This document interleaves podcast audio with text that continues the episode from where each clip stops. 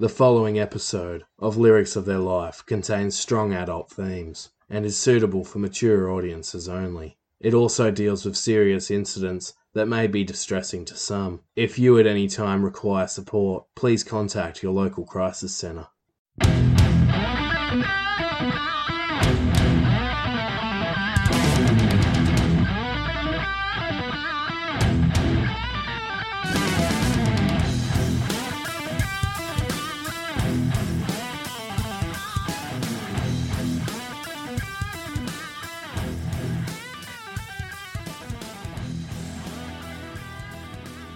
Hello and welcome to a brand new season of Lyrics of Their Life, the podcast that talks about the extraordinary lives lived by those that wrote or performed the songs we know and love.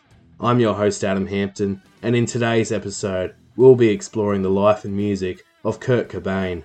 Kurt Cobain will be remembered as a highly influential and groundbreaking musician who, with the help of his band Nirvana, brought the underground punk rock and grunge scene to the attention of popular music listeners from around the world, writing mega hits and brilliant songs such as Smells Like Teen Spirit, About a Girl, Polly, Heart Shaped Box, and Come As You Are. In this episode, we follow Kurt's happy start to life before his parents' divorce ultimately turned his world upside down, leading him to steer down a dark path, which was reflective in his music, art, and life choices.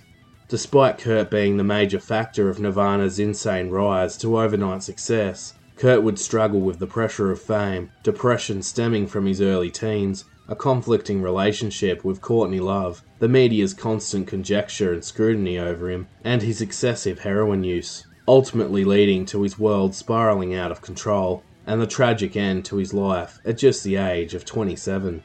This is a story of Kurt Cobain. This is Lyrics of Their Life.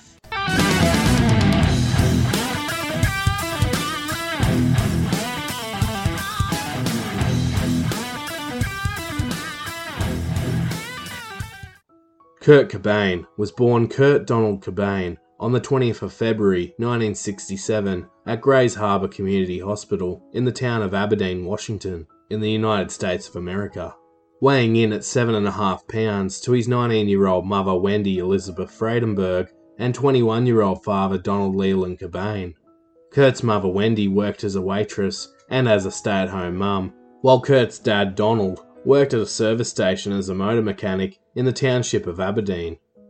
The town and environment of Aberdeen would become highly instrumental in shaping Kurt's outlook on life and music, being the place he spent a majority of his childhood and teenage years.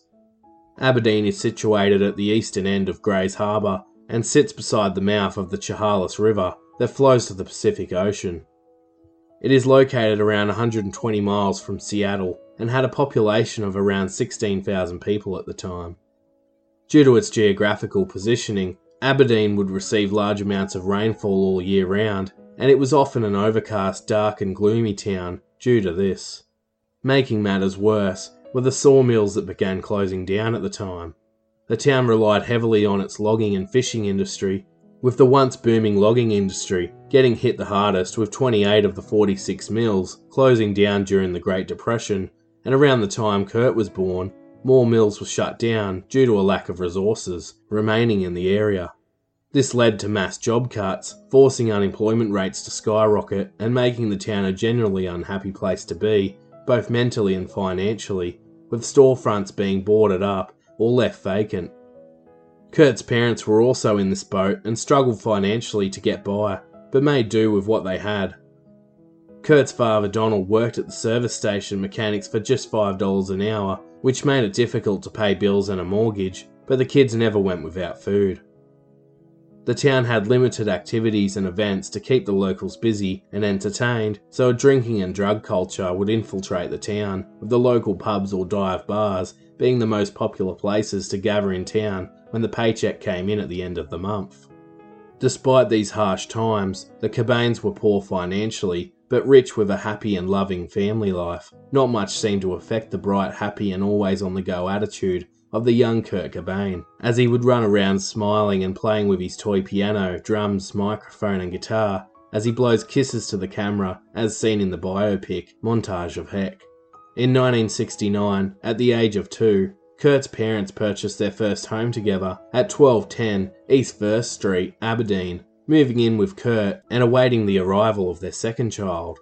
From very early on, at just the age of two, Kurt loved to draw, paint and be artistic, which was inspired by his grandmother Iris, as she was a professional artist. At the age of two, Kurt especially loved to sing and dance to his mother's Beatles, ABBA, Monkees and pop records. He would grow up listening to bands such as E L O, Kiss, The Cars and The Ramones, being just a few of his favourites. His family at this time were very close and loving, with Kurt being the apple of their eye and centre of attention. He was their first grandchild on both sides of the family to be born. Everyone was coming over all the time to adore the new prize family member. He was described by his parents, grandparents, aunts and uncle as happy, smiley, sweet, kind, thoughtful, and always thinking about other people's feelings and loving of life.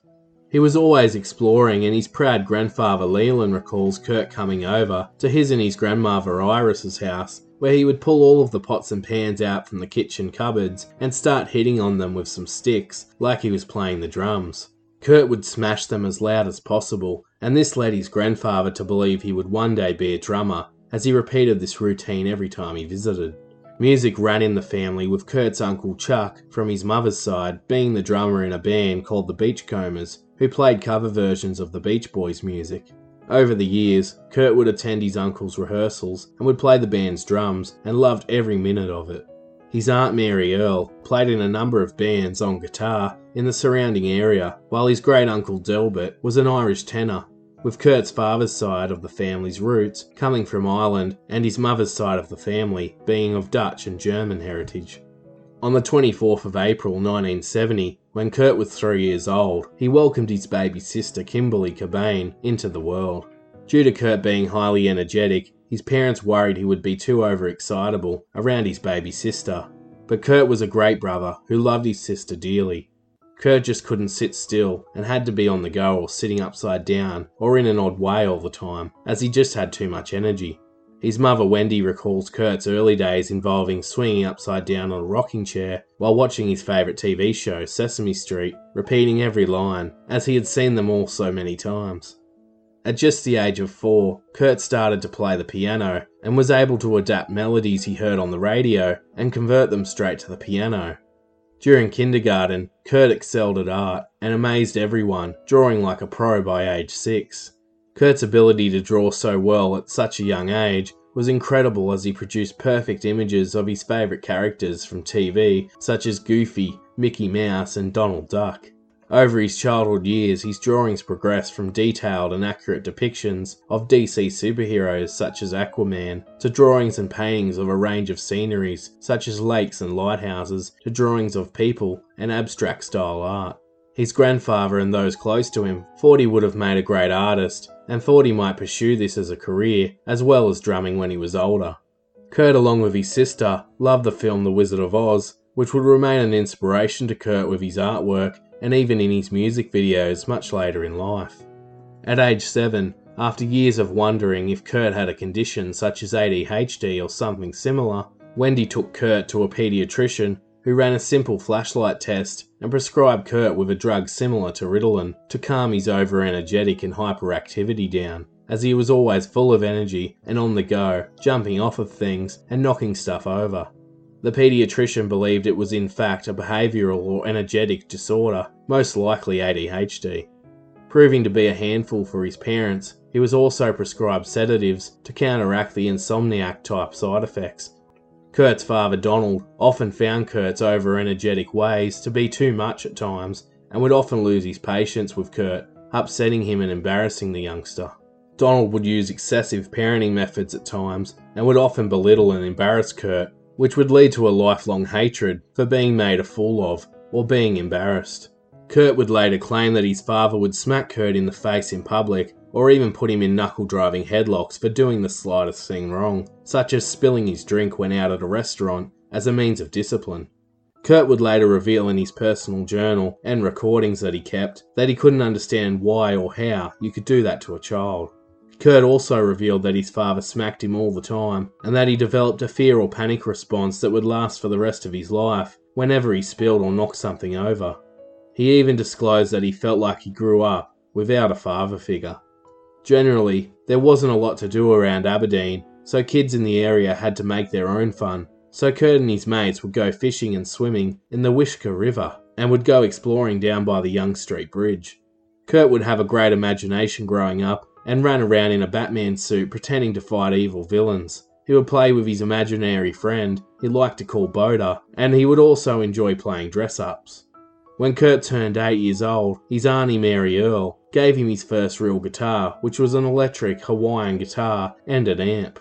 She was a huge influence on his musical tastes, and later on his career, as she too was a budding musician, as mentioned earlier. With Kurt describing her as the most helpful person in his life regarding music, Aunt Mary Earl also purchased him a stack of the Beatles records and a bass drum that he would strap on and walk around the neighbourhood beating his drum to the Beatles classics, most notably his favourite of their tracks, Hey Jude. In nineteen seventy-five, when Kurt was eight years old, his mother Wendy asked for a divorce, ending her ten-year marriage to Donald. Up until this point, Kurt was described by his school friends and family as easy to get along with and that he was very easygoing, but this would all rapidly change as Kurt struggled to come to terms with his parents' divorce. Kurt was devastated and his family were all shocked to hear of the news. Kurt was embarrassed to have divorced parents, and at the time it wasn't as common as it is today to have a broken or separated family, as most use the old stay together for the kids motto. Kurt was confused and hated seeing his parents fight all the time. Kurt's grandfather also noticed a change and said that he was a good kid up until the divorce, with his world being turned upside down. He said it hit him hard and his parents didn't give him enough attention. The divorce would have adverse effects on Kurt and would ultimately change his whole outlook on life and his personality forever. He was now described as extremely sensitive, reclusive, quiet, and that he lost most of his outgoing personality after this event. As any young child would, Kurt just wanted his parents to be together and couldn't wrap his head around the concept. Kurt would soon rebel and was quoted as saying, "I remember feeling ashamed for some reason. I was ashamed of my parents. I couldn't face some of my friends at school anymore because I desperately wanted to have the classic, you know, typical family. I wanted that security. So I resented my parents for quite a few years because of that." One thing Kurt revealed in his audio tapes and journals is that he used to enjoy imagining as a child that he was an alien and was adopted by his mother and father after his real alien parents in a U F O dropped him off from another planet. This notion most likely became more apparent after his parents' divorce, as he felt unwanted and wished he had an alien family that would one day take him home and away from all this drama. Kurt would even pretend to talk to his alien parents every night, and occasionally he felt like he met rare others like him that were also dropped off here.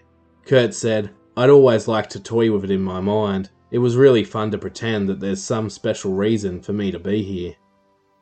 Initially after the divorce, Kurt and his sister Kimberly stayed with their mother for around three months to a year, but Kurt began rebelling and doing nasty things such as locking the babysitter in the closet or out of the house and unscrewing all the light bulbs from the light fittings for no good reason other than to gain attention he so desperately craved from his parents, or in this case, his mother.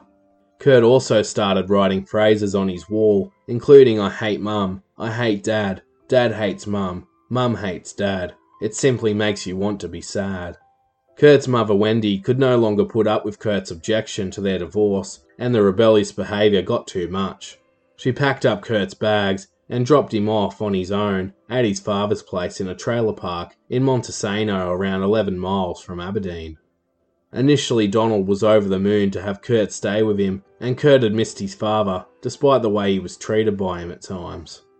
Kurt was separated from his sister Kimberly, who stayed with their mother, and he missed her dearly, only seeing her every now and then when she stayed at Donald's with Kurt on weekends.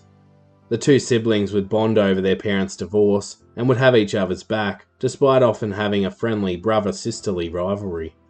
Despite being kicked out of his mother's home, he still loved her and wanted them all to live together again, but this was never going to happen, despite attempts by family members to reunite the two. Kurt's mother soon began dating again, and Kurt felt it was uncomfortable and he was no longer the centre of attention, so instead he enjoyed the attention of his single father. For the first six months, Kurt loved living with his father, and the two got along great. Donald would take Kurt camping, fishing, bowling, and out to ball games. Kurt would put on puppet shows and entertain his dad, and Donald even took Kurt to work with him on the weekends, which Kurt found boring, but instead he made his own fun. As his father now worked at a logging plantation tallying up how many logs were passing through the plant, Kurt spent his time playing imaginative games such as superheroes or cops and robbers in amongst the stacks of timbers. He would sit in the office drawing, making prank phone calls, or as simple as taking a nap. But one of his fondest memories would be when he would sit in his father's van and listen to Queen's album News of the World, featuring We Are the Champions and We'll Rock You, on repeat on eight track. Only problem was, Kurt drained the battery on the van a number of times, resulting in the two being stranded at the end of the day at the workplace. Kurt loved the fact that he was the centre of his father's attention, and that his father seemed to be more loving towards Kurt this time around. It was like his father was relishing in the role, despite being harsh at times, but fair. Donald even promised Kurt that he would never remarry, which pleased Kurt. But things once again quickly changed when Donald met a woman named Jenny Westerby and soon decided to remarry, breaking the promise he made to his now eleven-year-old son, who obviously took his promise literally. Kurt would lose all trust for his father over this broken promise, and their relationship would significantly be affected and would ultimately never recover. Once again, Kurt resorted to his rebellious ways to fight for the attention of his father. Donald enrolled Kurt in Little League Baseball and was supportive by turning up to every game to watch him, but Kurt would purposely strike himself out. Due to Donald's new marriage, he started to pay far less attention towards Kurt, and all of the fun outings and adventures they were enjoying previously were put to end completely. Kurt felt like he wasn't important anymore, and to make matters worse, he didn't get along with his stepmother Jenny and grew to resent her, despite her efforts in the beginning to make him feel part of the family. On top of this, Kurt had to share and compete for attention with his new stepbrother James and stepsister Mindy, and later in nineteen seventy-nine, when Kurt was at the age of twelve, his newborn half-brother, Chad Cobain, was born, with Kurt dropping off his father's radar altogether. Kurt felt like his step-siblings and half-brother were definitely favoured, and Kurt was often grounded as his father felt like he had to be neutral, but would evidently side with his new family and overcompensate with the discipline to appear like he wasn't favouring Kurt at all. Kurt took this as rejection and further rebelled when he was enrolled in wrestling by his father, who was passionate about the sport and thought it would be a good way for Kurt to release his anger and frustration. Despite being quite good at wrestling initially, in one particular match where Kurt was favoured to win, Kurt purposely had himself pinned by his opponent and surrendered just to frustrate and embarrass his father, leading to Kurt being pulled out of the sport. Kurt would lay around watching T V, refuse to do chores, and he was said to be nasty and torment his step-siblings and half-brother. Kurt started struggling at school and skipping classes, and even bullied a boy at school, which began to worry his father and stepmother. His stepmother Jenny says Kurt always wanted to win and was defiant, usually getting angry when he didn't get his own way, and that he wanted to be the most loved out of the children. Jenny and Donald took Kurt for therapy regarding his behaviour, but nothing of course changed. Kurt was clearly after a reaction or any attention whatsoever from his parents, but was completely ignored or punished without looking at the reasons for his rebellious behaviour. Kurt's sister Kim claimed at one stage, when Kurt was around twelve or thirteen years old, he was grounded for a whole year with no T V for something as petty as forgetting to feed the dog. Life was tough living with his stepmother and Donald, and it was obvious to Kim and Kurt that their father wanted a fresh start in life and didn't want his old family messing with his new one, causing the pair to feel even more rejected. For Kurt's fourteenth birthday, his uncle Chuck gave him a life-changing choice between two gifts, including a bicycle or an acoustic guitar. Kurt of course selected the guitar, and from here on out he would barely put down a guitar for the rest of his life. Kurt was able to put all of his emotions, anger, frustration and time into playing the guitar. It made him feel focused and was his outlet. Kurt became so reclusive around this time that he would mostly sit in his isolated bedroom downstairs, skipping family dinners and time together to play his guitar and listen to music. Kurt would play his guitar every night before bed, playing just the three chords he knew how, after learning A C D C's Back in Black, and screaming along to Brian Johnson's vocals, thinking it was his version of punk music. Although he was right-handed, Kurt would play left-handed instead. Kurt started by playing covers of eighties punk music, and also listened to bands such as Motorhead, The Cars, and Led Zeppelin, with one of Kurt's idols being Lemmy Kilmister of Motorhead. Kurt started learning to play Stairway to Heaven after he took guitar lessons for around two to three months, with the guitarist from Uncle Chuck's band. Although lessons were put on hold due to Kurt's schooling falling behind, with Kurt from here on out having to teach himself. Punk and rock music wouldn't be the only major influence on Kurt's life, as he stated that the movie, Over the Edge, was influential on his rebellious, angry punk style, as the movie involves teenage rebellion in a high school that was based on a true story. Sadly, Kurt would reportedly lose the acoustic guitar that he got from his uncle when he started jamming with some mates, only to lose it in an old abandoned factory where they would practice. When Kurt attempted to come back for his guitar, he found it all smashed up and was forced to find a replacement. During junior and senior high school, Kurt attended Montesano High School and Beacon Avenue Elementary High School while living with his father in the area. At Montesano, he had a good group of friends who also said that after the divorce, he was very reclusive, quiet, shy, and preferred to be alone. Kurt was a very smart individual, but as a student, he struggled to apply himself and rarely received good grades, mostly receiving C's and D's. But despite this, he excelled in arts class, receiving A's. Kurt appreciated his male art teacher, who encouraged his interesting artworks, even sending them away to enter into competitions on Kurt's behalf, despite Kurt not wanting to be recognised for them. Kurt also got along well with his female English teacher, who loved his wacky stories and journal entries, noticing he had a talent for writing. Despite participating in many sports teams, he wasn't that interested and preferred the expressive attraction of art and music. He attended a band program while at school here and played the drums in a number of school concerts. His teacher described him as a standout of the band. His friends explained that every chance Kurt got, even if they were on their way to P E, Kurt would run to the music room and start banging away on the drums, impressing his schoolmates who thought he was amazing. At the age of thirteen, while in eighth grade, Kurt hurt his back badly during P E after his back gave out while jumping with a skipping rope. Kurt went to hospital after complaining he couldn't breathe, and initial fears were that he may have broke something in his back. It turned out that he had slipped a disc in his back and was later diagnosed with scoliosis by a chiropractor. Kurt was told he would need to wear a back brace to straighten himself out, but he refused to wear it. This would lead to Kurt having a slouch in his back and would become worse after years of carrying his guitar strapped to his body. He experienced severe pain from the injury for a while, until a chronic stomach condition overpowered the pain in his back, despite the back pain still being there. It was during his schooling at Montesano High School that Kurt befriended a male student who identified as gay. Kurt was seemingly unaware of this until one day when Kurt's friend came onto him and tried to kiss him, but Kurt respectfully declined and remained close friends with him, respecting his friend's sexuality. Because Kurt's best friend was gay, Kurt was bullied for hanging around with him and was also harassed constantly, labelled as gay, and called horrible and nasty names, until the point that Kurt decided to identify as gay himself, despite not actually feeling this way, as he thought it would get all of the jocks off his back, which it did. Kurt described the feeling of identifying as being gay as a freeing experience. Kurt was also bullied by the jocks about not being overly interested in sport and gym class, and was especially awkward as many of the jocks were nervous about undressing in front of Kurt and his friend in the change rooms, thinking he was interested in them.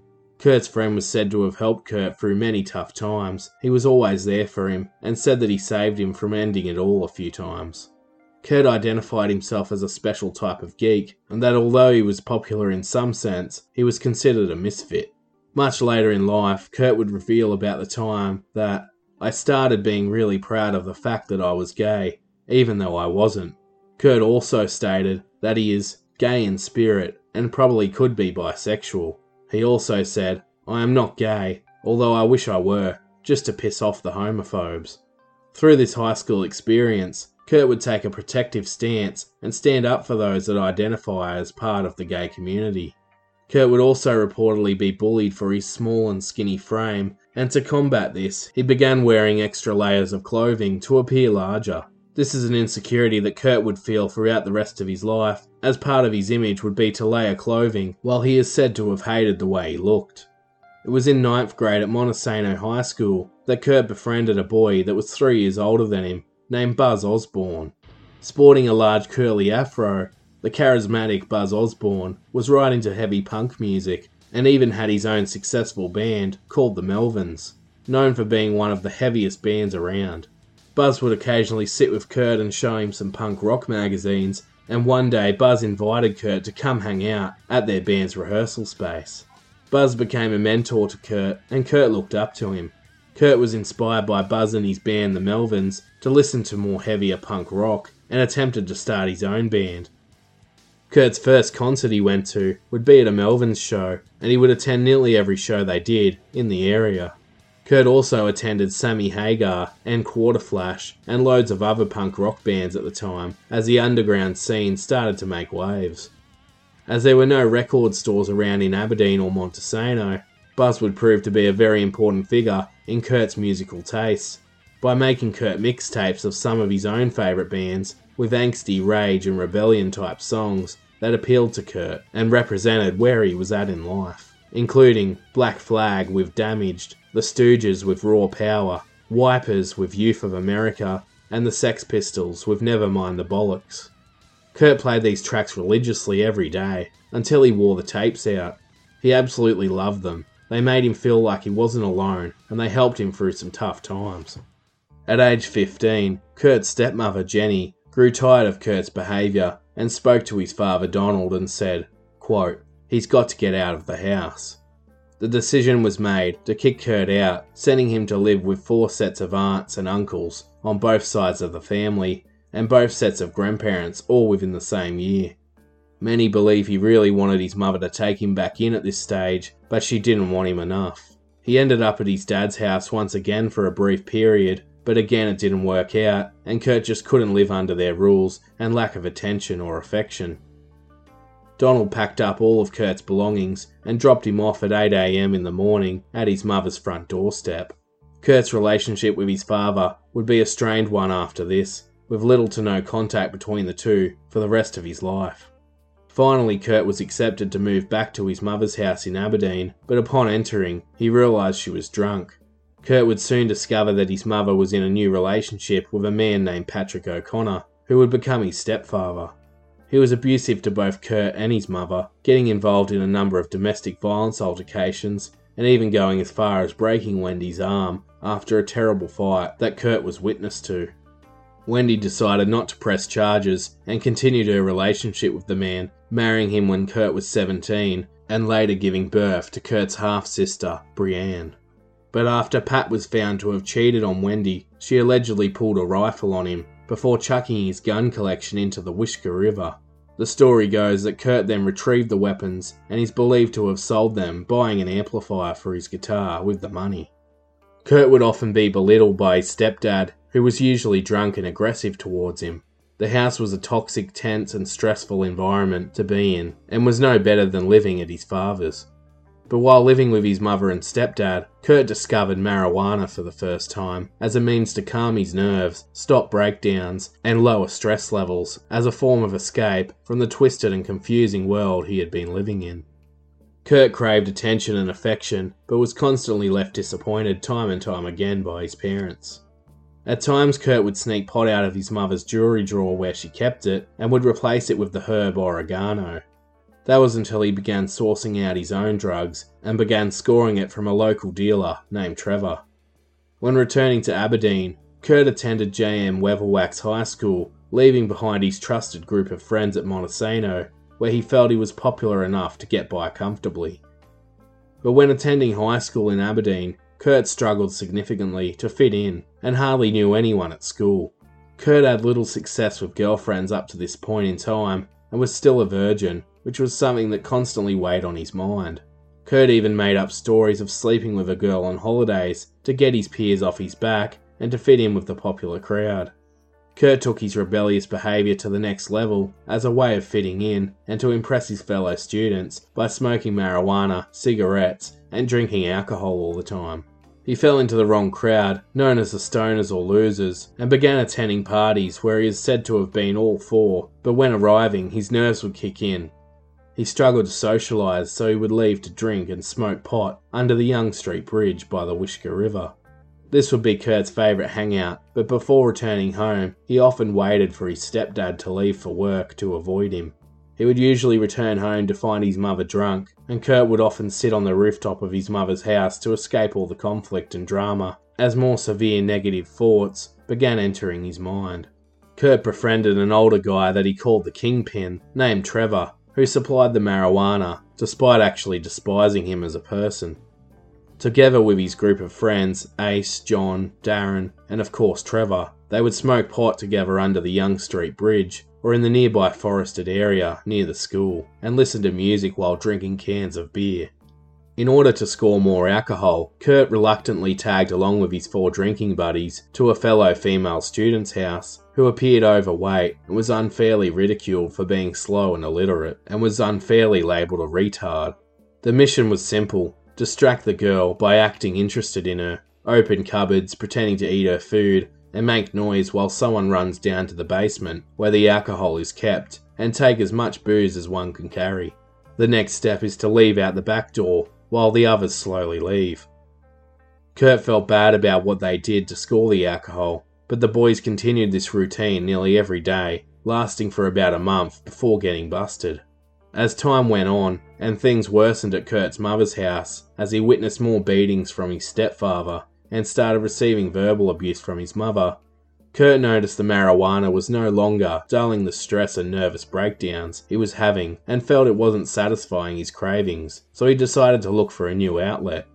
Kurt found this through stealing alcohol from liquor stores in town, shoplifting, getting in fights at school, smashing store windows, spray painting graffiti on vehicles and buildings, and filling seven up cans with rocks and throwing them at cars passing by, including police vehicles. Kurt had reached a new low and began questioning his role in life and self-worth. He became severely depressed, stating in his journals, quote, "Nothing ever mattered. I decided that next month I wouldn't sit on my roof and think about jumping, but I'll actually kill myself." The only thing stopping him so far was the fact that he was yet to lose his virginity and wanted to know how it all felt before he went. Kurt was especially down about still being a virgin up until this point, and like many young men, he was determined to get rid of the dreaded virgin tag that was often teased at by the jocks. In order to overcome this, after school one day, Kurt ventured to the house of the girl who he and his mates had previously stole alcohol from. They sat for a moment sharing some Twinkies, before Kurt decided to come on strong and asked if she wanted to have sex with him. The girl agreed, and they proceeded to her bedroom, only to discover that Kurt was not sure about how to actually have sex, and asked if she had done it before, which she replied, "Only with my cousin." Kurt was shocked by this, and was even more turned off by the girl's personal hygiene, resulting in Kurt deciding to leave with a negative first experience that would lead to a number of consequences. Kurt then decided to skip school for the week, as he was far too embarrassed to face his peers and the girl. When he returned, he received an in-house school suspension for skipping school, where he was required to attend school and complete his work away from the rest of the students. Soon the girl's father found out that someone from the school had been taking advantage of his daughter, and showed up to the school angry, upset and shouting, with it soon becoming known to the students that Kurt was the one he was looking for. The principal and the girl's father got into a heated argument in the principal's office, and the girl was told to look in the yearbook and find the boy, but luckily for Kurt, he wasn't there for photos that day and was absent from the book. The following day, the girl had found out Kurt's name, and word got around school that Kurt had slept with the girl, and he was called the retard fucker. He was sworn at, spat on, and laughed at. It was total humiliation, something Kurt hated feeling. This would prove to be the final tipping point for Kurt, and everything came to a head that same evening. His home life had fallen apart, rumours were circulating around Aberdeen, and he was being bullied at school. Kurt stated that, quote, "I couldn't handle the ridicule." So Kurt then proceeded down to the train tracks late that Saturday night, where he got drunk and stoned and laid himself on the train tracks and placed a piece of cement on his chest and on his leg to weigh himself down, where he waited for the eleven p m train. eleven p m rolled around, and sure enough, a train approached in the distance as its blinding headlights got closer and closer. As Kurt laid there preparing to end his life, the train miraculously travelled along the second track next to him as he sat face to face with the train rolling by in front of him in a state of shock. It was during this moment that Kurt realised he was here for a reason and decided to get on with his life. With the train scaring him so much, he applied himself more at school, he started improving on the guitar, and he began lifting weights. Kurt felt like the depression was more bearable all of a sudden, but he would lose all of his so-called friends through the rumours of bullying, as they too were part of the problem, labelling them as phonies. He developed a hatred and intolerance for most people after this, and attempted to choose his friends more wisely. Kurt later stated in his journals and tape recordings that he felt like his paranoia and nervousness was a sign that he might have schizophrenia, while also believing he had a form of O C D because he grew to obsess over hating people and feeling like most were a carbon copy of one another. Kurt would grow to despise those known as jocks and macho-type men, which most likely stemmed from his father's behaviour. Kurt returned home to his mother's house that night, but over time he fell back into his old ways as he refused to do chores and was committing crimes in the area. He fooled his mother and started skipping school by catching the bus there, but jumping off early and doing acid instead. Kurt was eventually questioned by the police over the rumours surrounding him and the girl he was intimate with, as her father attempted to press charges, but the police said nothing could be done, as she was eighteen, consenting, and actually didn't have any mental disorder. Kurt continued to go to school briefly, as he attempted to get his life back on track, but it wasn't the same. Music was all Kurt wanted to pursue, and his schooling started to drop off his list of priorities. Just before graduation, Kurt made the decision to drop out of school without any job to back him up, as he realised that listening to and playing music was the only thing he wanted to spend his time on, and that he didn't have enough credits to pass anyway. This led to a huge argument with his mother, where she told him to find a job or get out. After a short amount of time passed and Kurt refused to find a job, his mother packed all of his belongings in boxes, threw his stuff onto the lawn, and kicked him out of home for the final time.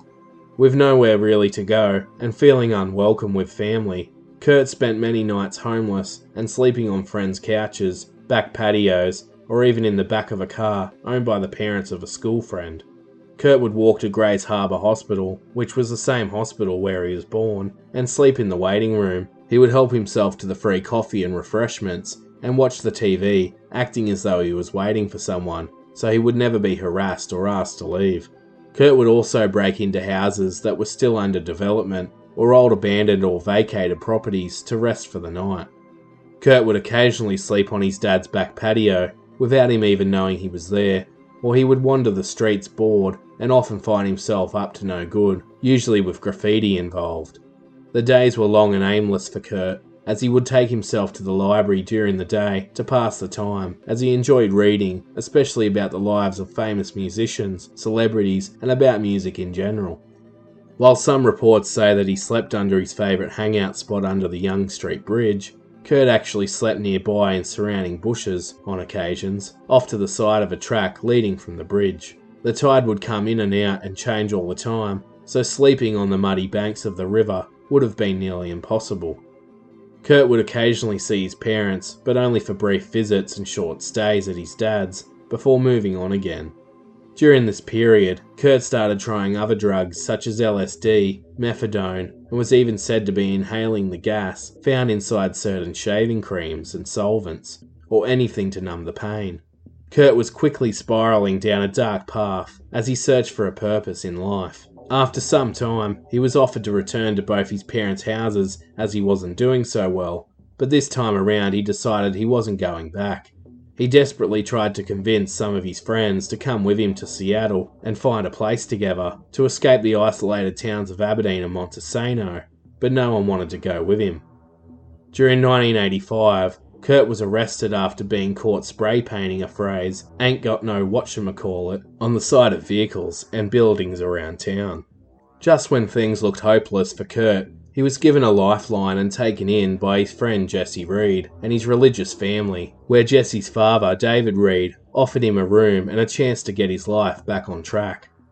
Kurt stayed with the born-again Christians for some time, even attending church during this period, with religion becoming an important part of his life, despite later renouncing these beliefs. After staying at the Reed family's home for some time, the now eighteen-year-old Kurt and his friend Jesse then moved into an apartment together in Aberdeen in June of nineteen eighty-five. The apartment was very basic with little to no furniture, other than a dining table that was included with the rental.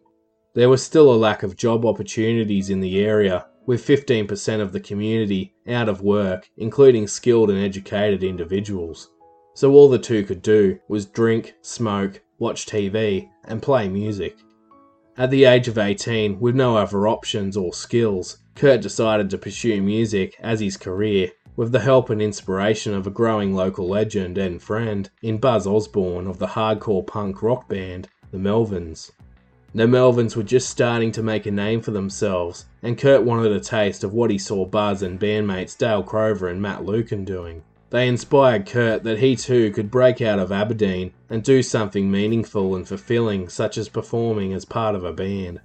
During this period, Kurt and his friend Steve spent some time being roadies with the Melvins and travelling to gigs with them, setting up their equipment and experiencing the feel of a live audience.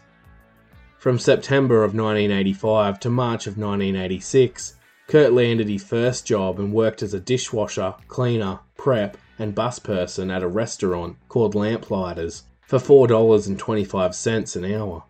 Around this time, Kurt's friend Jesse was forced to leave their shared apartment after joining the army. Kurt struggled to pay his rent due to his low income and was once again homeless, which left him with no choice but to quit his job. Instead of going back to family or his parents, he stayed with a school friend and fellow Melvins roadie, Steve, and his family. Steve's father, Lamont Schillinger, knew of Kurt from high school as he was the school principal. Originally, Kurt was only intending to stay for one to two nights, but this soon became four more nights, two more weeks, and so on, eventually staying with the family for almost a year. The Schillinger family were very accepting and understanding, and without asking, they knew that something must have been up with his situation with his parents, and that when the time was right and things were better at home, he would surely move on. During this yearly period, Kurt stayed here with his guitar, keyboard, microphone and recorders, and began adapting to life as part of their family. He was expecting to do chores such as lawn mowing, whippersnipping, dishes and cleaning on a rotating job chart with the other five sons and daughter within the family. Despite complaining at times, Kurt enjoyed having a routine and the feeling of belonging and contributing to a family environment. Much of Kurt's time would be spent with his friends Paul White and Steve Schillinger down at the Melvins' rehearsal space. Unfortunately, due to a falling out with one of the boys in the family, after a fistfight in the backyard over an apparent band rivalry, Kurt left and would find himself moving in with yet another school friend, this time sleeping on the couch at the family home of Chris Novoselic. Kurt first noticed the tall and lanky teen named Chris Novoselic while attending Aberdeen High School and described him as a class clown. Chris was older than Kurt by two years, so the two were in different grades, but Kurt often saw him around school and in Aberdeen. Chris Novoselic was born on the sixteenth of May nineteen sixty-five in Compton, California, to his Croatian immigrant parents, Christo and Marija Novoselic.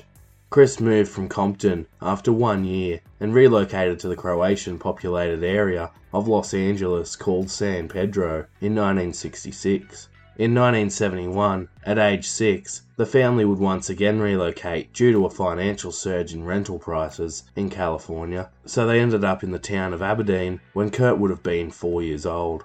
Chris also had two younger siblings named Robert and Diana. At fifteen years old in nineteen eighty, Chris was sent to live in Zadar in Croatia with extended family and returned the following year to Aberdeen in nineteen eighty-one at the age of sixteen. Chris grew up listening to Chuck Berry with his father and found himself getting into other bands such as Black Sabbath, Led Zeppelin, The Who, Van Halen, Aerosmith, and even Devo. Krist also listened to Croatian and Bosnian rock bands, and while living in Croatia for a year, he discovered the music of the Sex Pistols and the Ramones, while also citing Paul McCartney, Gene Simmons, and Geezer Butler as some of his bass playing influences. He would invest his time in learning the bass and got quite good at it, with his first bass guitar being an Ibanez Black Eagle followed by an Ibanez Roadster as his first gigging bass, and soon found his favourite to be the Gibson Ripper. Kurt was friends with Robert, who was Krist's brother, when he first heard punk music blaring from the Novoselic household, realising it was Krist who was listening to it. Kurt would occasionally see Krist hanging out at the Melvins' rehearsal space, as Krist too was a friend of the band's. When Buzz took Kurt to a Black Flag concert in the area, he finally met Krist officially for the first time, and the two bonded over their love of the Melvins and similar types of music. We interrupt our program to bring you this important message. Hi everyone, and sorry to interrupt. I hope you're enjoying this episode, but I just wanted to take this opportunity to tell you four ways on how you can support the podcast and play your part in keeping it going, so I can continue to bring you more great episodes. If you enjoy Lyrics of Their Life podcast, first of all it would be greatly appreciated if you could subscribe to the podcast wherever you listen. It's totally free to do. It just means that you will receive a notification when a new episode of the podcast becomes available. Secondly, you can leave the podcast a positive five-star review on iTunes, as this helps the podcast reach a larger audience. Third of all, you can tell your friends all about the podcast or join us on our social media pages at Facebook, Instagram, TikTok and Twitter. While finally, you can take your support one step further and head to our Patreon page and pledge your support to one of two of our plans for just one dollar or five dollars per month with no lock-in contract. Or you can pledge just a one-off payment for all the hard work that goes into creating the podcast, and you will receive a number of extra benefits to go with your donation. Or you can even buy me a beer for five dollars at buymeacoffee.com forward slash lyrics of life pod. I am a totally independent podcast creator, meaning there are no large networks or businesses financially supporting my work, so your support would be greatly appreciated, as it means I can continue creating more content, such as biographies, the weekly muse, interviews, and more, as it takes a lot of time, resources, and research to prepare and upload just one single episode. Links to Patreon and Buy Me a Coffee can be found in the show notes, on our website at lyrics of their life dot com, or on our Facebook page. Once again, I appreciate every one of my listeners for their support, no matter the form it comes in. Thanks for listening. Now let's get back to the episode.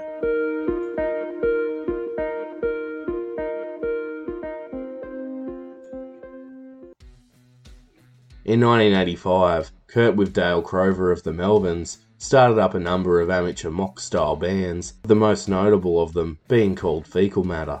They played covers of Jimi Hendrix, Led Zeppelin, and the Ramones, and even wrote their own originals. Together with Dale Crover on drums, they recorded a demo tape on a four-track at Kurt's auntie Mary Earl's house in SeaTac, Washington, called Illiteracy Will Prevail, featuring thirteen original tracks, including Downer and Anorexis, with Cobain noting his and Dale's mutual influence of Black Sabbath and Black Flag shone through into the music.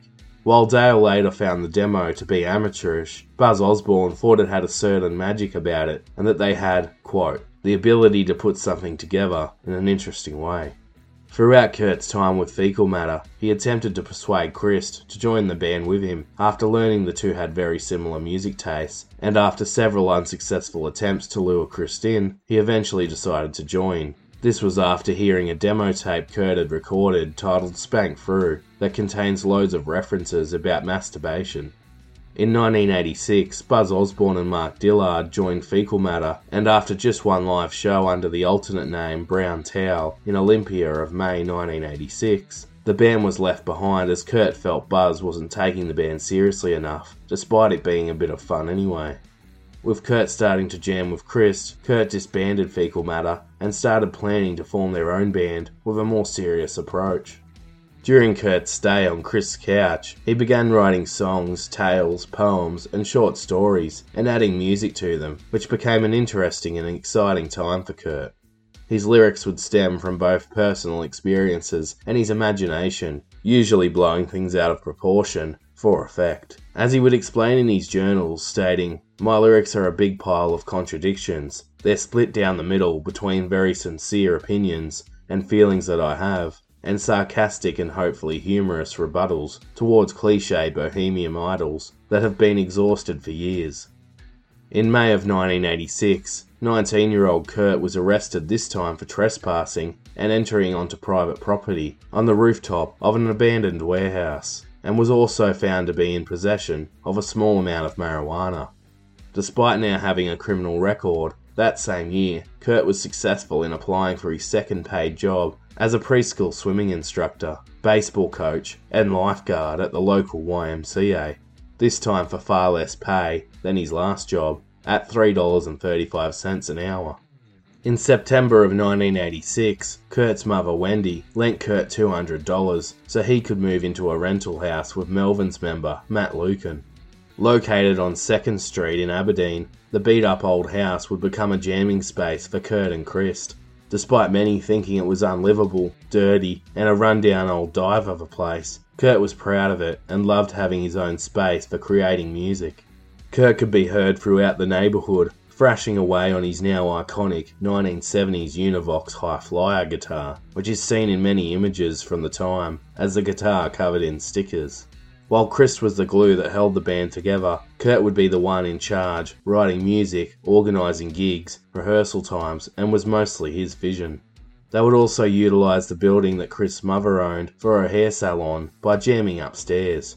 After their first band together fell apart, they were inspired by how much the Melvins made per gig and decided to start a Creedence Clearwater Revival tribute band where Kurt played drums and Krist sang and played guitar. But this was also short-lived, and Kurt moved back to singing when they found a drummer. During September of nineteen eighty-six, in order to pay for his rent, Kurt quit his low-paying job at the Y M C A and landed one as a cleaner and maintenance worker at a place called the Polynesian Resort, located twenty miles from Aberdeen at Ocean Shores in Washington. Kurt cleaned rooms and even cleaned fireplace chimneys as part of his job. He would occasionally sneak into the vacant rooms and switch the T V on during work hours and fall asleep on the hotel beds. As Kurt had a bit more cash flow due to his job, he was able to attend more concerts of punk and rock bands performing in the local area of Olympia and Seattle. Kurt was especially interested in the underground scene that attracted him to Olympia on regular occasions. It was during a Melvins concert in Olympia that Kurt would cross paths with his first serious girlfriend, Tracy Miranda. Kurt had caught the eye of Tracy and her friends a number of times at Melvins gigs in the area, until the two were finally introduced properly at a party. Tracy was the perfect girl for Kurt, who shared the same love of punk rock music and also a variety of other genres. She was right into bands like Led Zeppelin and Pink Floyd, and the punk rock scene maybe even more so than Kurt. Tracy would also open his mind to fuse different music from different scenes. She knew all about Kurt's favourite bands and could talk for hours about them. After Kurt lost his job at the Polynesian Resort for a number of indiscretions, including being caught sleeping on the job and struggling to get along with co-workers, Kurt couldn't afford to pay his rent for his house with Matt Lucan. Luckily for Kurt, he and Tracy's relationship became serious quite quickly, and Kurt moved in with Tracy. During April of nineteen eighty-seven, Tracy helped Kurt move to Olympia to live with her in her apartment, as Kurt left his hometown of Aberdeen, making the fifty-two minute drive to his new home in Olympia. At first, Kurt loved what Olympia represented, with its rich artistic culture and the unique scenery and setting of the town as it sits by the water, surrounded by mountains, the community spirit where everyone helped one another and played in each other's bands, and the many concerts held in the town that he would attend with Tracy and her college friends. The music scene in the area wasn't huge, but there was a variety, and at the time, it was starting to grow with many street performers present also. Much of the town was made up of students attending the local university, so a young, vibrant population of around thirty thousand people at the time was evident. With the influence of Tracy and her group of college friends, Kurt began listening to more garage rock type bands such as Young Marble Giants, Velvet Underground, The Pixies, Sonic Youth, and The Vaseline's. where he started fusing this style with punk rock to create his own style and sound. Despite all of this, Kurt would grow bored of the town rather quickly, as their idea of a party was drinking coffee instead of booze, and there was no drugs. Kurt was very shy when the two would go out to parties together, and most likely suffered from social anxiety, as he would struggle to introduce himself to new people, but would occasionally come out of his shell. Tracy was a very supportive partner for Kurt, who cared for him almost in a nurturing role. She would take him out to dinner, cook for him, pay his bills, take him thrift shopping to find his favourite second-hand clothing, and they would also hang out together like an old married couple. Tracy worked long hours, sometimes up to fifty to sixty hours a week, in the Seattle Tacoma airport cafeteria, which allowed Kurt to stay home and work on his dream as a musician and his passion for art. Although Tracy was doing a lot of the heavy lifting in the relationship, she didn't mind, as she knew that Kurt and his band had potential, and she was determined to help him be successful. Of course, they fought over things like money and Kurt refusing to clean, but the two also got along great and had lots of fun together. The time spent in Olympia with Tracy would prove to be instrumental for Kurt's career, as many songs, including the track About a Girl, would stem from this time, as Tracy allowed him the chance to hone his skills, be creative and experimental. Tracy allowed Kurt to spend his money earned from gigs into upgrading and buying equipment or instruments, instead of putting his money into bills, even buying him a white nineteen seventies Univox Highflyer guitar for his birthday one year. Tracy remembers that Kurt loved chilling in their backyard and going on nature walks together. Tracy described him as funny, loving, but also scared of being hurt, stemming from being bullied at school and his upbringing. She also remembers Kurt saying that he wanted to be a success and to not just be playing in bars, because he wanted a comfortable life for a change. Kurt would spend most of his days sleeping into the late evening and staying up into the early hours of the morning, watching T V, writing songs, playing his guitar, smoking pot, creating comic strips, and painting incredible artworks on canvases. Kurt would create dolls by getting model skeletons and moulding clay around them, shaping them into dolls and placing clothes on them. He would also draw political sketches aimed against society's views at the time on religion, women, and homosexuals, as he felt very strongly about being respectful to others and he wanted change. As Tracy was often out of the house, Kurt would have to look after their pet cat Melvin, their pet rat named Kitty, and their pet turtles and birds. But what Tracy didn't know, that was Kurt wasn't just smoking marijuana, but he had tried heroin for the first time in nineteen eighty-seven, and that he would use another ten times before the year nineteen ninety, which he revealed in his journals. Kurt would reveal in his journals that he started using the drug as a method to temporarily reduce his chronic stomach pain after no doctors knew what to diagnose him with, as he suffered from a condition that would cause Kurt to vomit and cough blood. Due to the inability to keep food down at times because of the condition, the pain would increase significantly, making it debilitating and uncomfortable to live with, and therefore Kurt hated eating and would rarely put on weight. When the condition eventually did settle down, Kurt wrote in his journals, quote, "For five years, every single day, an ongoing stomach ailment had literally taken me to the point of wanting to kill myself." Kurt would claim his vocal ability with his painful screams stemmed from his burning stomach pain. Despite Kurt's initial belief that heroin would help this problem, it would cause a lifelong addiction that would contribute to the end of his life. During the early stages of the band, Chris and Kurt went through a number of different band names that they brainstormed, which are evident in Kurt's personal journals, including names such as Boy in Heat, Libido, The Mandibles, Cold and Wet, Window Pane, Drugs for Sale, Erectum, Syringe, Smellfish, Manbug, Godchild, Novocaine, Breed, and Percodan, as the list goes on. Some of the most memorable names that they performed gigs under included The Sellouts, Pencap Chew, Bliss, Ted Ed Fred, and Skid Row, until coming up with the perfect name, Nirvana. It is said that Kurt chose this name due to his interest in Buddhist philosophy, and described it as freedom from pain, suffering, and the external world. He would also reveal about the name later on that, quote, "We wanted a name that was kind of beautiful, instead of a mean, raunchy punk name like the Angry Samoans." With Kurt on guitar and vocals, and Chris on bass, They soon found themselves in search of a drummer. It wouldn't be easy to find the perfect drummer for the band, as they went through a number of them in the early stages. They originally started with Bob McFadden in early nineteen eighty-seven, for a brief stint of around three to four weeks, who met Chris through his brother Robert, and said himself that he didn't understand what they were trying to do, and he didn't gel with the band. After Bob decided he wasn't working out and quit the band, Chris and Kurt went to a friend of Bob's and fellow drummer named Aaron Burkhard for a period of time. In the time that Aaron was the drummer for the band, they would play their first show together at Aaron Burkhard's friend's house, located in the woods in Raymond, Washington. Kurt described it as an enjoyable show, and that they were so noisy that they frightened all the partygoers, who were all stoned. Kurt, Chris and Aaron played so loud that they scared all of the audience into the kitchen. In the early days, the band played loud, unorthodox and very heavy punk music, before evolving their sound and becoming stronger musicians. Nirvana's first few shows consisted of playing at parties and at small venues, while a mixture of cover versions of Creedence Clearwater Revival, The Cars, and punk music were played, along with new original material and songs from Fecal Matter's demo tape, including Spank Through and Downer. In December of nineteen eighty-seven, Aaron Burkhard left the band after Kurt's frustration towards Aaron grew over his lack of seriousness towards the band's ambitions, including skipping practice, his aggressive and hot-headed behaviour, often leading to fights with people, and having Kurt's car impounded by the police in a drink-driving offence, which was the final straw. In the end, Aaron was almost impossible to track down, so they opted to move on.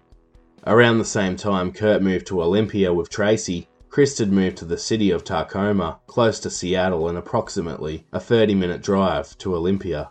Tacoma would now become their regular jam and rehearsal space. Kurt and Chris had been working extremely hard to make it, but they needed something to show for all their dedication and professionalism.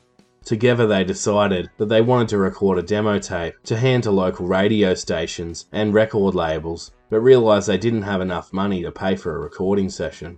Chris was already working as a painter and decorator, was about to be let go from his position, and Kurt felt it was unfair that Tracy was paying for everything. So Kurt decided to apply for another job as a janitor at the local high school, and got the position. This was a relief for Tracy and Kurt after the two had been constantly arguing over finances. Kurt hated this job, as he struggled to hold back his anger over his seedy redneck work colleagues, as they would talk disrespectfully about women. Despite this, Kurt earned just enough to help pay for the band's recording session. On the twenty-third of January nineteen eighty-eight, at Reciprocal Recording Studios in Seattle, Kurt and Chris would record their first demo tape together, with Melvins and Fecal Matter drummer Dale Crover filling Burkhard's place on drums. Together they were able to scrape together one hundred fifty-two dollars and seventy-seven cents, which got them six hours of studio time at around twenty dollars an hour, recording nine songs and one unfinished track. Kurt, Dale and Chris put all they had into the six hours of recording and came out with a solid demo tape, including three songs that would later feature on their debut album, with a mixture of new songs they had written and reworked Fecal Matter tracks. Kurt sent the demo tape inside gift bags to around twenty-five big and small labels, with outrageous and random gifts inside to get their attention, including used condoms, little toy plastic ants, and confetti, but they got no response. Kurt desperately wanted to get signed by a label called Touch and Go, who had some of his favourite artists on their books such as Butthole Surfers, Scratch Acid, and Big Black, as he sent off twenty copies over time just to that one company. The producer for their demo tape, Jack Endino, was blown away by Cobain's voice, their level of professionalism, and he loved the youthful heavy rock sound they produced. In particular, he enjoyed the chemistry between Kurt and Chris. Endino thought the tape was that good that he passed it on to the guys at a small indie label called Sub Pop, who were starting to make a name for themselves by signing similar bands to their label, with their most recent releases at the time being Mudhoney and Soundgarden's debut singles. When receiving the tape, Bruce Pavitt and Jonathan Poneman at Sub Pop liked what they heard, but weren't sure about them, as they lacked live experience, only playing to small crowds and at parties mainly in Olympia and Tacoma.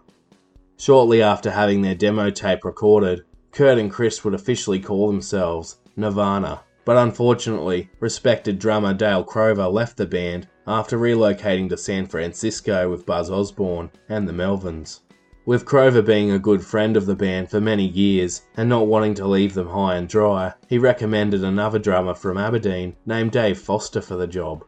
With Foster joining the band, they would perform for the first time under the name Nirvana at the Community World Theatre in Tacoma on the nineteenth of March nineteen eighty-eight.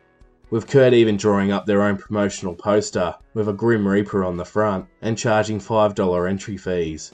In the band's early days, they were rough around the edges and disorganised with many pauses and large breaks in between songs, but the more they played, the tighter they became.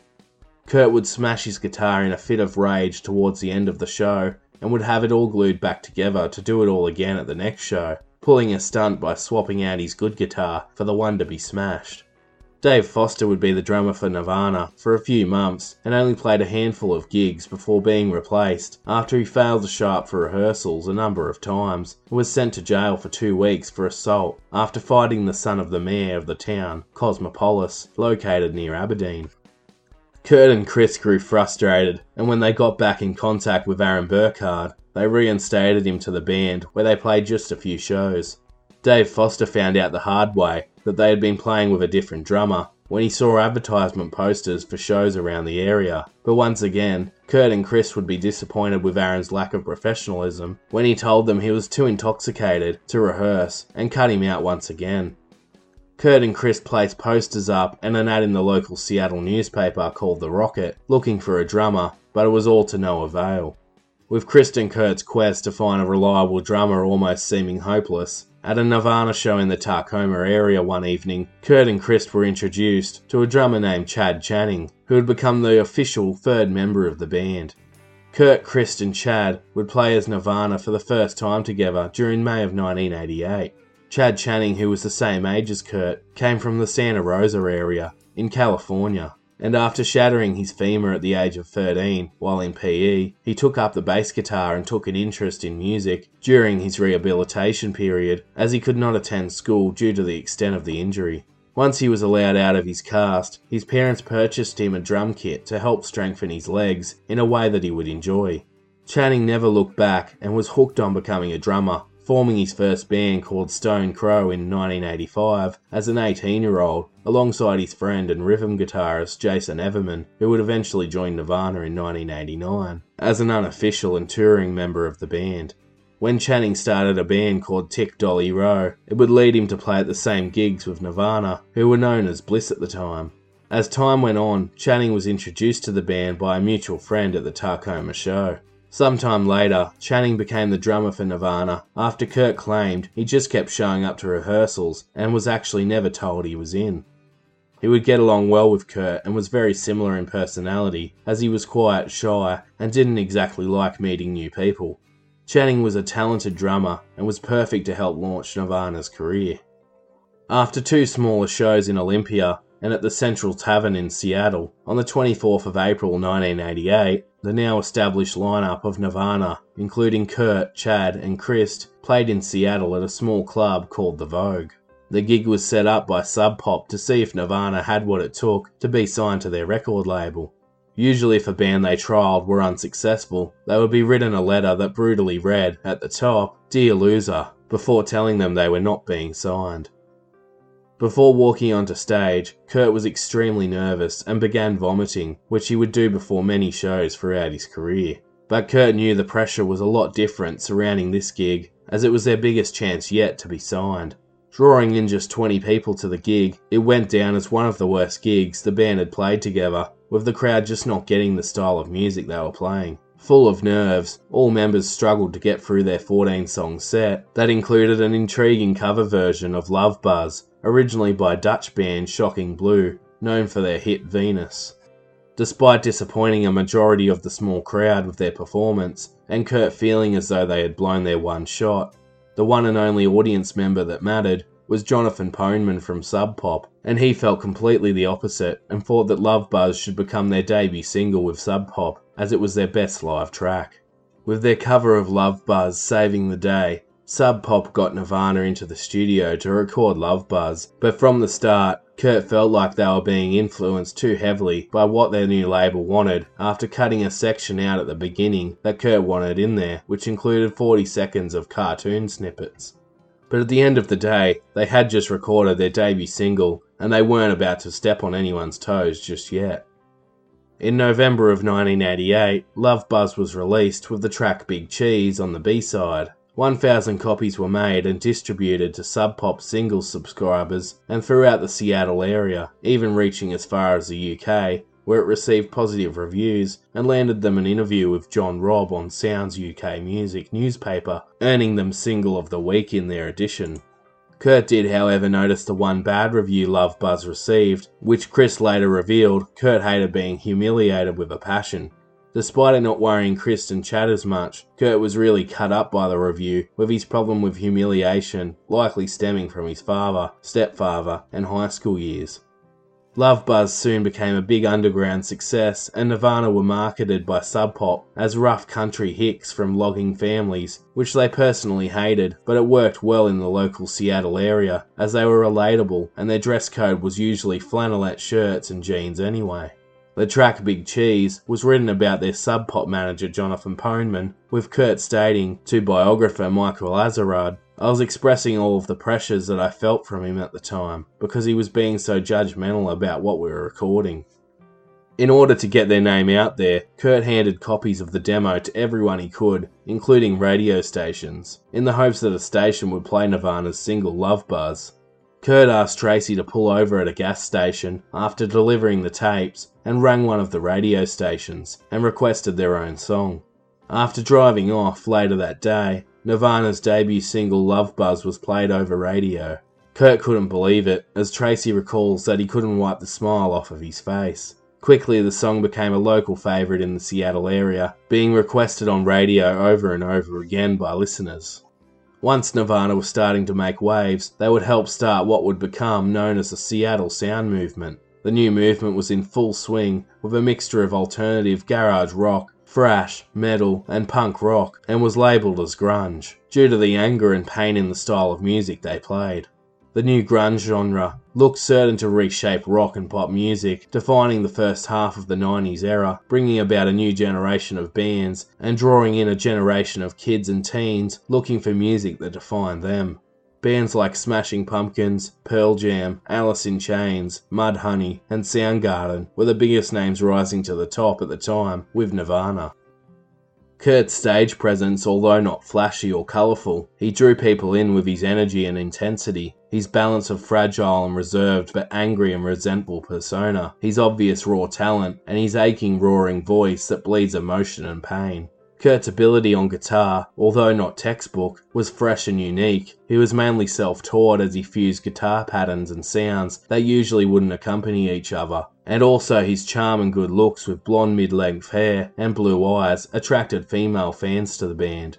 Sub Pop knew they had something highly marketable with Kurt and Nirvana, and quickly moved to get Nirvana in the studio once again to record another E P. But Kurt and Chris were adamant they wanted to do an L P, or full album, and after much discussion it was agreed upon. After two to three weeks of rehearsals, Nirvana went back to Reciprocal Recording Studios in Seattle to record their debut album once again with producer Jack Endino. From the twenty-fourth of December nineteen eighty-eight to January twenty-fourth, nineteen eighty-nine, Nirvana recorded the full-length album and utilised three tracks from their first demo tape with Dale Crover, including the songs Downer, Paper Cuts, and Floyd the Barber. Most of the other tracks' lyrics and rhythms, except for About a Girl, had been written the night before their first recording session for the album, as they came with no material ready, and Kurt wrote the tracks while feeling pissed off, which is the exact vibe the album gives off. Producer Jack Endino said that all instruments were pretty much done in just one take, despite a couple of overdubs, and the process was quite quick and efficient. The album overall would cost the band just six hundred six dollars and twenty-seven cents to record, spending just thirty hours in the studio. Friend of the band and live rhythm guitarist Jason Everman would pay the fee for the band, and despite not playing any instrument in the recording process, he was credited in the album booklet, which in Chris Novoselic's view was to make him feel more welcome as the newest member of the band and as a thank you for footing the bill. Kurt's girlfriend Tracy would take the famous image for the album cover of the album cover artwork at a live show, with Jason also featuring on it as the fourth member. After a number of delays, including album sequencing and Sub Pop's financial situation, the album titled Bleach was finally released to the public on the fifteenth of June nineteen eighty-nine. Originally, the album was going to be titled Too Many Humans, but was changed to Bleach in relation to an advertisement Kurt discovered while driving through San Francisco that was directed at heroin users, encouraging them to bleach their needles before use due to the rise of AIDS at the time, with the slogan reading, Bleach Your Works. The Bleach album was a mix of angsty raw material, displaying a more heavier style of music compared to their later work. Kurt felt like he was forced to make it sound more grungy, as Sub Pop were pushing that style of music. He felt he could write more artistic and pop-centered tracks, but had to conform to Sub Pop's demands. While Kurt was quoted as saying, "Most of the lyrics on the Bleach album are about my life in Aberdeen." He also stated, "It was like, I'm pissed off. Don't know what about, let's just scream negative lyrics, and as long as they're not sexist and don't get too embarrassing, it'll be okay. I don't hold any of these lyrics dear to me." But despite these comments, the songs on Bleach most definitely reflect Kurt's beliefs and experiences growing up, and go a lot deeper than what he reveals. After Love Buzz was released as a single, the track Blue would become the band's second release during November of nineteen eighty-nine. With a heavy bass line, distorted guitar, and Kurt's growling vocals, Blue would open the album and speaks of themes evident in Kurt's journals and personal ideologies, referring to entrapment and longing to break free from the restrictions of everyday society, including the people of his town of Aberdeen, feeling as though he is being suffocated. With a great solo from Kurt on guitar, it is one of the better heavy tracks on the album, and even managed to reach number fifteen on the U K indie chart. The second track on the album, Floyd the Barber, stemmed from Kurt's warped imagination, as he sings about a small town where everyone is a murderer, before the main character is mutilated by the barber named Floyd from the U S sitcom The Andy Griffith Show. Arguably the album's best and most memorable track, hands down, is titled About a Girl, that Kurt wrote about his then-girlfriend, Tracy Miranda. The track is quite stripped down, slower, and heavy-hearted than most of his other songs on the album, and stands out as Kurt's ability to write a good pop-rock song with melody shines through. It was believed that Kurt had wrote the song about Tracy after a number of arguments with her over their financial troubles and Kurt's lack of housekeeping skills. Upon further inspection of the lyrics, it seems as though Kurt was feeling ashamed, as he had in a way been using Tracy for his own personal gain in their relationship, for his emotional support, living and financial needs, and feeling guilty by committing to this by singing the lyric, I do, after every line, like he is admitting to have been using Tracy and committing to this way of life, like one would say I do in their vows when getting married, as Kurt sings, I need an easy friend, I do, with an ear to lend, I do, think you fit this shoe, I do, but you have a clue, I'll take advantage while you hang me out to dry. But I can't see you every night. Free, I do. It seems Kurt is singing from the perspective that he is getting used to being looked after by Tracy and taking advantage of the situation, describing it as freeing and making reference to Tracy being out so much working as he doesn't see her every night, and the guilt he feels when they fight over money and his contribution to the household. Tracy has been so accommodating in their relationship to the point where Kurt has realised he can get away with most things. Kurt wrote the song straight after listening to the Beatles album, Meet the Beatles, on repeat one afternoon, and also wrote the song as a form of love letter to the Beatles. Kurt was worried about including the track as it may have seemed like he was selling out on the underground grunge scene, stating, I was heavily into pop, I really liked R E M, and I was also into all kinds of old sixties stuff, but there was a lot of pressure within the social scene, the underground, like the kind of thing that you get in high school. And to put a jangly R E M type of pop song on a grunge record in that scene was risky. The track highlighted Cobain's ability as a good songwriter, and that if they wanted, Nirvana could be more versatile and branch into the mainstream. Other notable tracks on the album include the track School, which has a heavy rock and fast-paced beat, as Kurt screams the iconic line, No Recess. The song speaks about the grunge scene and how the clique seems similar to his days at school, as he sings the line, You're in high school again. Kurt hated jocks, bullies and macho men, and it felt like that's who he was now singing to in the crowd. This bothered Kurt greatly, and for Kurt it was a massive contradiction and battle within himself to enjoy the music he was playing and for the types of fans he was attracting. The heavily distorted track Paper Cuts was written by Kurt about a family from his hometown of Aberdeen that were arrested for keeping their kids locked up in the attic after learning of this through the local news. Kurt stated about the song and the incident, saying, "His brother and sister were locked in a house and abused by their parents for years. They were treated as dogs for the first five or six years of their lives."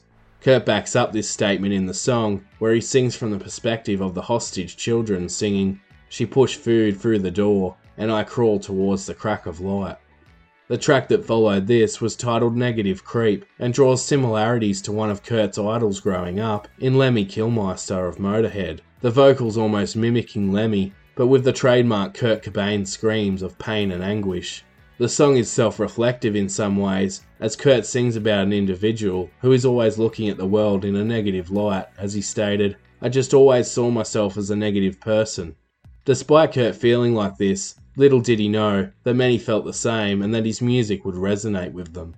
The next track, Scoff, stemmed from his personal experiences growing up and being told he would never be good enough or amount to anything by his father, who told him to give up the guitar and punk rock music. Despite this, Kurt had lots of support from his extended family, who all helped influence and encourage his musical ambitions. The song Mister Mustache speaks of Kurt's hatred towards macho men and the need to break down stereotypes surrounding the way men should be perceived or how they should behave. The Bleach album overall didn't sell great, with around thirty to forty thousand copies sold at the time, frustrating Kurt over Sub Pop's handling of distribution, but their sales were still considered solid for an underground band, but it did however receive positive reviews. Nirvana managed to sign an extended contract with Sub Pop, and a larger fan base started to form. N M E journalist Edwin Pouncey gave it a great review, scoring it eight out of ten, and stating, "Biggest, baddest sound that Sub Pop have so far managed to unearth. So primitive that they managed to make label mates Mudhoney sound like Genesis. Nirvana turn up the volume and spit and claw their way to the top of the musical garbage heap." To this day, despite not selling too many copies initially, Bleach would remain Sub Pop's best-selling album of all time, with around two million selling in the U S and around four point five million worldwide. In order to promote the album, Nirvana with Jason Everman set out on their first national tour in June nineteen eighty-nine, performing at many college gigs and clubs after Bleach became a hit on college radio. During July through to August, Nirvana cancelled the tour after live guitarist Jason Everman lost his passion for the band. He started to recluse and wasn't up to socialising with Kurt and Chris, only his friend Chad. Kurt and Chris then wanted him out of the band, but couldn't get the nerve to fire him. After he had also failed to take Nirvana seriously, thinking they wouldn't last, and he hated touring in their tiny van, he instead decided to take up a position with Soundgarden. Nirvana returned to Washington before Sub Pop convinced them to get back on the road as a three-piece that same month. From October twenty-third, nineteen eighty-nine to April tenth, nineteen ninety, Nirvana toured with another grunge band from Seattle named Tad, who were also under contract with Sub Pop, with both bands travelling together in a single white van, making for an uncomfortable trip together due to a lack of funding from Sub Pop. Together with Tad, Nirvana went on a world tour of England, the Netherlands, West Germany, Hungary, Austria, Switzerland, France, Belgium, and Italy before returning to the States, touring Canada and Mexico also. Nirvana then toured solo around the U S for their final leg, wrapping up their incredible tour on the seventeenth of May nineteen ninety after eighty gigs. The tour was tough on the band, especially for Kurt, who started to feel the pressure of touring. While on tour, Kurt thrashed about violently, drawing in crowds from all over, as Kurt entertained them with his stage dives, his guitar showmanship as he spins around in circles on the floor while playing heavily distorted riffs, jumping from amplifiers, and Chris and Kurt would throw their guitars at one another and smash their guitars into walls and the stage floor, creating pure chaos and anger-filled high-energy performances. While Kurt loved to perform live, the travel affected him significantly as they toured for six months straight. The European tour especially was torturous, with thirty-six shows in forty-two days for little to no money. Sub Pop were ill-equipped adding no financial support, and were in over their head managing Nirvana. Nirvana and Tab were basically managing themselves, with Chris, the only high school graduate, handling their finances. They would drive in their cramped Fiat van together all through the night to reach their destination. To make matters worse, Kurt's stomach condition started acting up, forcing them to make stops at hotels for the night, where his bandmates would find him in pain staring up at the ceiling, exhausted and on the verge of collapse. Kurt even expressed that he missed Aberdeen and his mother, and even considered walking off the tour to visit her. On November twenty-seventh, nineteen eighty-nine, Nirvana would perform their thirty-second show on their European leg at the Piper Club in Rome. Just a couple of songs into the set, Kurt would reach breaking point and started having a nervous breakdown on stage. Running on little sleep, Kurt felt like the music they were playing that night sounded terrible. The speakers and sound system had been playing up and had all hit him at once. Kurt freaked out and started banging his head on the speakers, screaming, throwing himself and his arms about violently, and slamming his guitar onto the stage floor. He then proceeded to climb a thirty-foot stack of speakers and declared to the audience that he was going to jump and kill himself, as he continues to strum his guitar while standing on top of the speakers. As the music stops playing, Chris and Chad started to worry and attempted to talk him down. Kurt kept refusing, and making matters worse were the Italian fans screaming, "Jump, jump," who thought it was part of their gimmick. Eventually Kurt climbed down and then announced to the crowd that he was splitting up the band before walking off. Luckily, this wasn't the end for the band, despite rumours circulating. After Kurt's meltdown, he would perform in the final shows of the European leg before returning to his home in Olympia.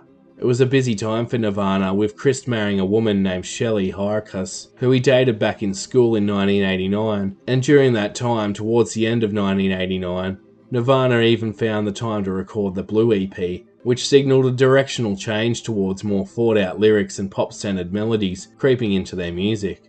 The standout track on the E P included Been a Son, which is a catchy punk tune that speaks about a girl that should have been born a son, in her parents' eyes, as they had hoped for a baby boy. In the song's lyrics, Kurt takes a stab at men that feel as though women should be seen as second-class citizens, and stands up for his feminist beliefs.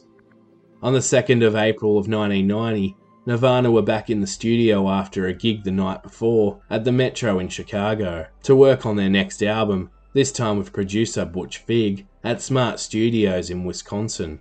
Butch Vig, who was an up-and-coming producer, described them as three scraggly-looking, greasy, dirty kids. He didn't enjoy their last album, Bleach, but he saw potential through the Beatles-inspired track About a Girl. Vig remembers Chris and Chad being funny, friendly and outgoing, while Kurt was rather reserved and quiet, and just said hello while unpacking his gear. After Kurt sat solo in the corner of the room for a while, he finally warmed to Butch and was ready to start recording.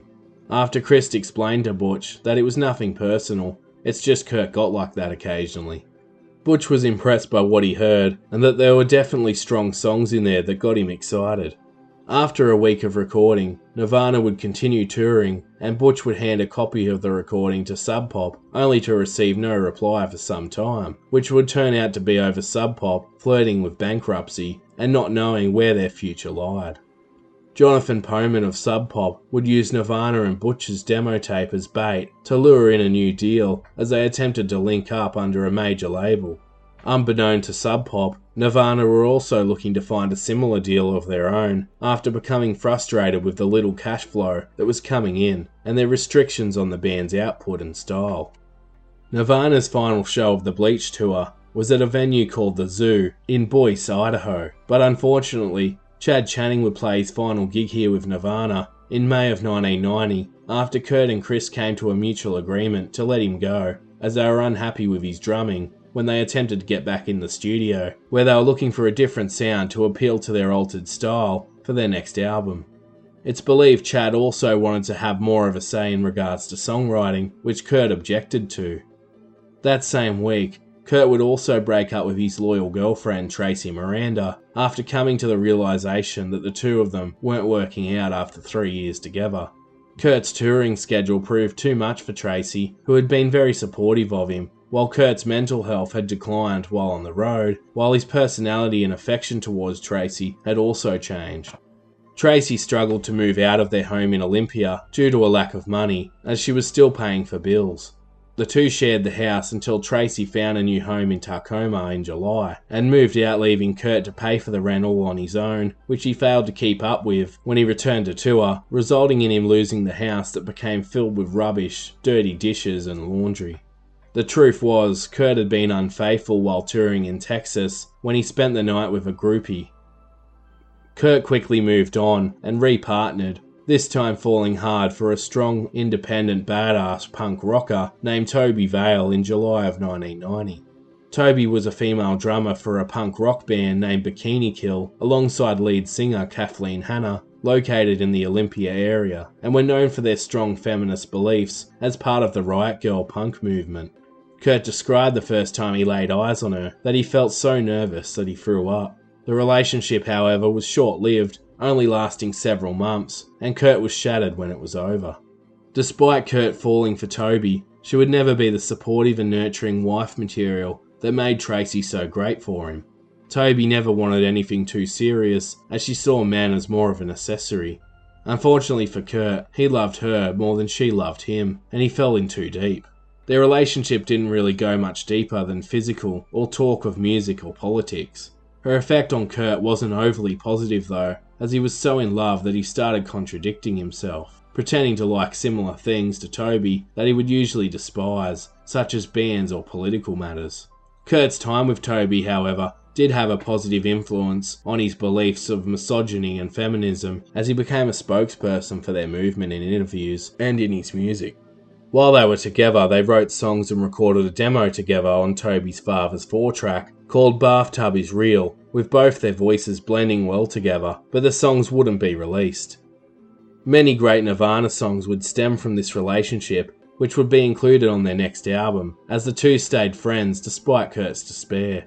It was after their breakup, however, that Kurt started doing more heroin and would quickly become addicted to the drug to suppress his stomach pain and depression.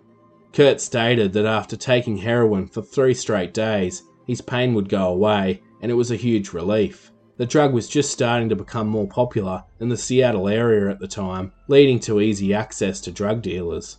While Kurt would hide the use of the drug from Chris and those close to him for some time, Buzz Osborne believed that his stomach problem most likely arose from the heroin itself, and said, quote, "He made it up for sympathy, and so he could use it as an excuse to stay loaded. Of course he was vomiting. That's what people on heroin do. They vomit. It's called vomiting with a smile on your face."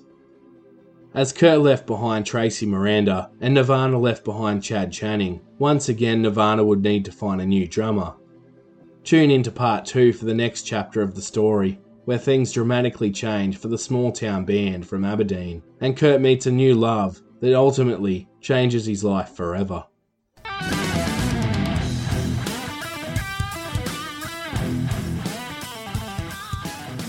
Thank you for tuning in to part one.